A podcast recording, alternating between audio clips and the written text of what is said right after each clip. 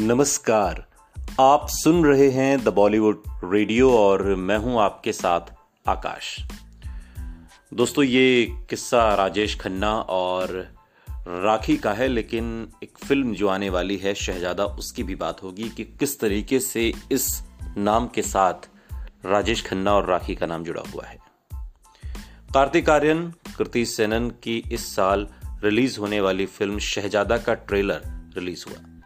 लेकिन क्या आप जानते हैं कि ठीक 50 साल पहले भी इसी टाइटल से एक फ़िल्म आई थी, जिसमें राजेश खन्ना और राखी लीड रोल में थे। फ़िल्म के इतिहास में वो फ़िल्म अपनी एक खास वजह से जगह रखती है।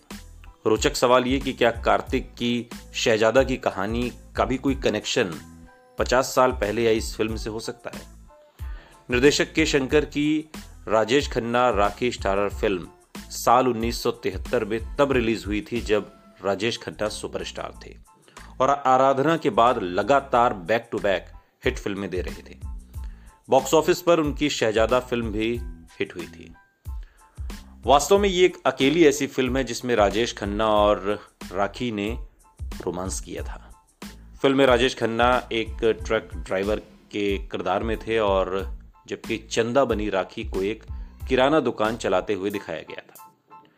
दोनों के बीच प्यार होता है, शादी भी होती है, लेकिन कहानी तब ट्विस्ट लेती है जब चंदा एक बच्चे की माँ बनती है और राजेश खन्ना को छोड़कर उसकी अमीर दादी के पास रहने के लिए चली जाती है। और इस पूरे मामले का क्या रहस्य है, यही शहजादा के क्लाइमैक्स में खुलता है। इसके अलावा राजेश खन्ना, यश चोपड़ा की फ़िल्म दाग उन्नीस सौ तिहत्तर में जो कि रिलीज़ हुई थी, उसमें भी साथ नज़र आए, मगर राखी सपोर्टिंग रोल में थी। मुख्य रोल शर्मिला टैगोर का था और फ़िल्म में प्रेम त्रिकोण एक तरीके से लव ट्रैंगल था। मगर राखी और राजेश खन्ना के बीच कोई रोमांटिक सीन इसमें शूट नहीं हुआ था। निर्देशक कमाल अमरोही ने इन दोनों को लीड रोल के लिए फ़िल्म मजनू में साइन किया, लेकिन मुहूर्त और एक गाने की शूटिंग के बाद फ़िल्म बंद हो गई।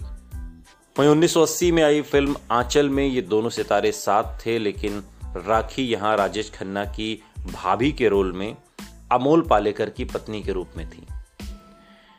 कार्तिक आर्यन और राजेश खन्ना की शहजादा में क्या कोई समानता है?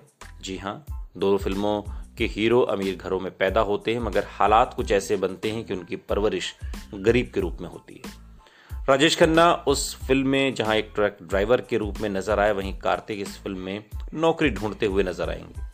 हालाँकि दोनों शहजादे आखिरकार अपने अपने घरों में पहुंचकर आखिर में अमीर हो जाते हैं, लेकिन जो संघर्ष इस फ़िल्म में दिखाया गया है, या यूँ कहिए कि जो संघर्ष 50 साल पहले राजेश खन्ना की फ़िल्म शहजादा में था वो अपने आप में एक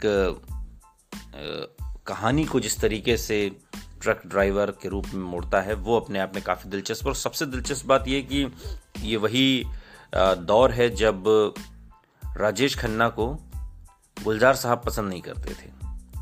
और उस दौर में जब गुलजार साहब राजेश खन्ना को पसंद नहीं कर रहे हैं, तब राखी पर्दे पर राजेश खन्ना के साथ रोमांस करती हुई नज़र आती हैं। ये भी अपने आप में एक दिलचस्प घटना है और इसको लेकर भी बहुत सारी बातें हुई। हालाँकि दाग में भी दोनों ने साथ में काम किया, लेकिन ये फ़िल्म अपने आप में दिलचस्प रही और ख़ासकर इसकी चर्चा इसलिए होती है क्योंकि इस फ़िल्म में ही राजेश खन्ना और राखी ने पहली बार और आखिरी बार रोमांस किया था। सुनते रहिए। द बॉलीवुड रेडियो, सुनता है सारा इंडिया।